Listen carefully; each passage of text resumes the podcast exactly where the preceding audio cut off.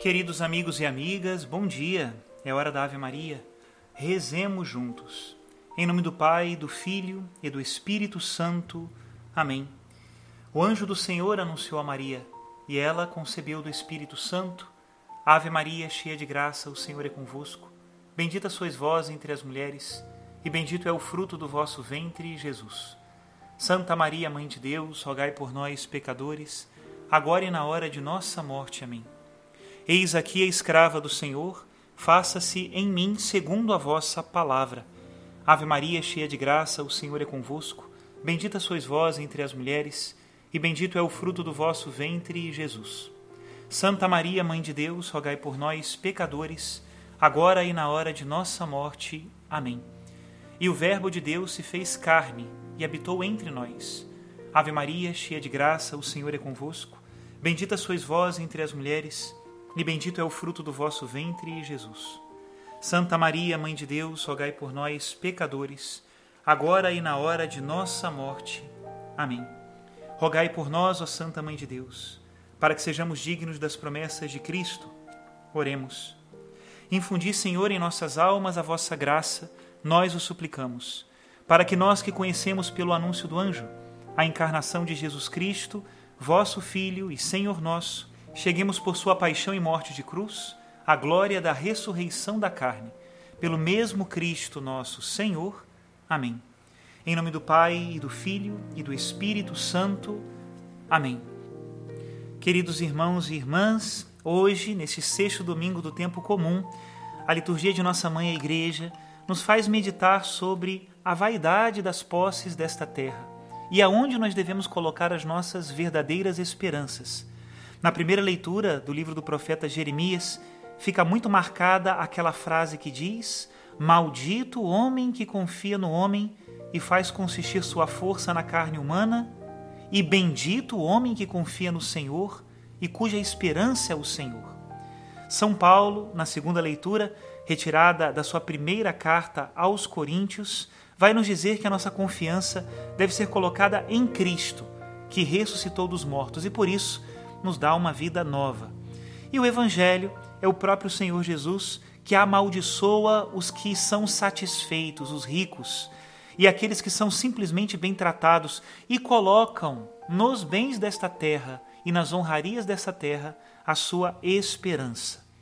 Nós que somos cristãos precisamos ter a âncora do nosso coração no céu. Esta é a boa pobreza. Não é uma questão de ter ou não ter bens materiais, mas de saber onde nós colocamos a nossa esperança. E se a nossa esperança está no céu e temos bens materiais, com certeza eles serão também distribuídos com aqueles que menos têm. Não colocaremos nele a nossa esperança e não cairemos na avareza. Para meditarmos sobre a mensagem deste domingo, nós vamos escutar uma das conferências de João Cassiano, um monge dos primeiros séculos da Igreja, que saiu pelo deserto conversando com os padres do deserto, aqueles homens de Deus que iam para o deserto para vencer as suas tendências ruins e lutar contra o demônio. Nós vamos ouvir uma parte da sua quinta conferência, que foi com o abade Sarapião. Escutemos. O amor ao dinheiro não faz parte da natureza humana. A diferença que existe entre este e os vícios naturais. Embora a avareza e a cólera não pertençam à mesma natureza, surgem de maneira semelhante e, em geral, de causas extrínsecas. Os que ainda são fracos constantemente se queixam de que sucumbiram à ira ou à avareza pela provocação de outros. Que a avareza não pertença propriamente à natureza, pode-se deduzir com segurança pelo fato de que não tem em nós a sua origem, e também que o objeto que a provoca em nada beneficia a alma ou o corpo. Tampouco serve para satisfazer as necessidades vitais, pois para isso bastam o pão cotidiano e a água. Todas as outras coisas materiais, embora as conservemos com maior zelo e amor, são estranhas à verdadeira necessidade do homem ainda que aprovadas pelo costume. Tanto isso é verdade que alguns povos não conhecem a avareza, porque é um vício que jamais deixaram entrar em seus costumes. E creio também que o primeiro mundo, anterior ao dilúvio, ignorou tal desvario. A avareza também se nos apresenta sob três formas. A primeira impede aos que renunciam ao mundo de se despojarem de sua fortuna e de seus bens. A segunda nos persuade a reaver com maior avidez aquilo que distribuímos por alguns ou demos aos pobres. A terceira nos impele a adquirir aquilo que, mesmo anteriormente, nunca possuímos. Na luta que vamos empreender contra os vícios, devemos empregar a mesma tática com que nos assaltam. Para isso, urge descobrir qual vício que mais nos subjuga e iniciar contra ele a luta principal. Que cada um, com toda a atenção e diligência da mente, bem como com a máxima vigilância, observe suas investidas. Dirijamos então contra ele os dardos dos jejuns cotidianos, golpeando-o com frequentes suspiros e gemidos do coração. Invoquemos contra ele o labor das vigílias e das meditações espirituais, as incessantes orações com lágrimas derramadas perante Deus, implorando-lhe que, de modo especial e para sempre, extinga esses ataques. É impossível triunfar sobre qualquer paixão se antes não compreendemos que nossa diligência e nosso esforço jamais poderão alcançar-nos a vitória desta luta. Contudo, toda obra de purificação exige cuidado e solicitude incessantes, dia e noite, no entanto, ao sentir-se alguém liberto, novamente esquadrinhe todos os recantos do coração com a mesma meticulosidade e surpreenda aquele que, entre os outros vícios, percebe ser o mais pernicioso. É indispensável, então, que se lance mão de todas as armas espirituais para combatê-lo. Desse modo, depois de vencidos os mais poderosos, mais facilmente serão superados os restantes, e a luta contra os mais fracos passa a ser vitoriosa. No entanto, não temos também de nos orgulhar com a vitória sobre eles, pois Moisés igualmente nos adverte.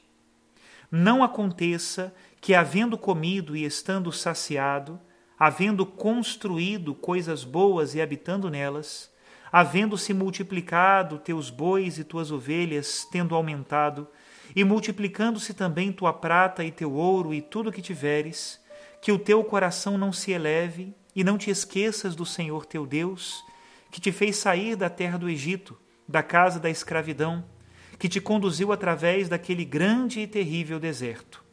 Deuteronômio 8, do 12 ao 15.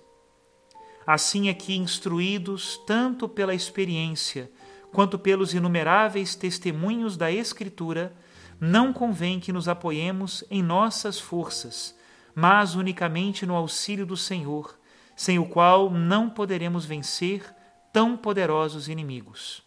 É preciso, pois, cada dia atribuir-lhe o mérito de nossa vitória. Pergunto de que mais claro se poderia dizer contra nossa perversa opinião e presunção que nos fazem atribuir ao nosso livre-arbítrio e ao nosso talento tudo quanto fazemos. Não vás dizer no teu coração, é por causa da minha justiça que o Senhor me fez entrar e tomar posse desta terra. Deuteronômio, capítulo 9, versículo 4. Para quem tem os olhos da alma abertos para ver e os ouvidos para escutar, essa palavra significa, sem sombra de dúvida, quando obtiveres vitória sobre os vícios carnais e te vires desembaraçado de tua lama e livre da tua vida mundana, Inflado de orgulho, não atribuas às tuas forças ou sabedoria o êxito da luta, crendo provir de teus esforços e de teu empenho, pela liberdade do teu arbítrio, a vitória sobre os espíritos malignos e os vícios carnais, pois contra esses jamais poderias levar a melhor se o auxílio do Senhor não te armasse e te protegesse. Até aqui a citação de João Cassiano Peço sobre todos os que agora rezaram conosco a bênção de Deus Todo-Poderoso, Ele que nos livra dos nossos inimigos, em nome do Pai, do Filho e do Espírito Santo. Amém.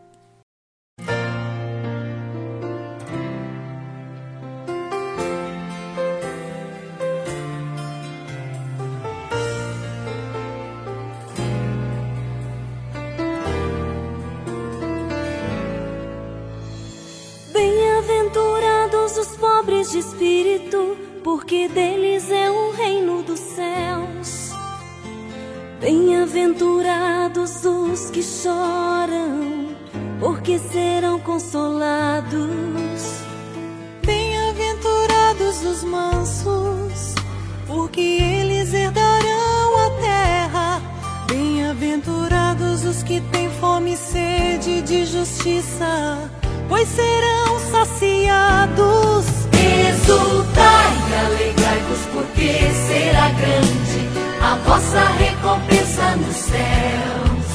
Pois assim perseguiram os profetas que existiram antes de vós.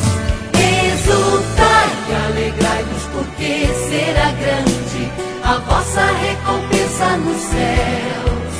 Pois assim perseguiram os profetas existiram antes de vós.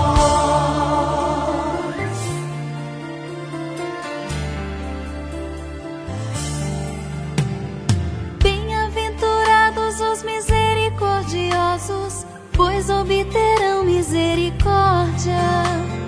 Bem-aventurados os puros de coração, pois verão a Deus. Bem-aventurados os pacificadores, pois serão chamados filhos de Deus. Bem-aventurados os perseguidos por razões de justiça, porque deles é o reino dos céus. Exultai alegrai-vos, porque será grande a vossa recompensa nos céus. Pois assim perseguiram os profetas que existiram antes de vós. Alegrai-vos, porque será grande a vossa recompensa nos céus. Pois assim perseguiram os profetas que existiram antes de vós. Bem-aventurados sois vós, quando vos injuriarem, perseguirem falsamente, por minha causa vos caluniarem. Exultai e alegrai-vos, porque será grande a vossa recompensa nos céus. Pois assim perseguiram os profetas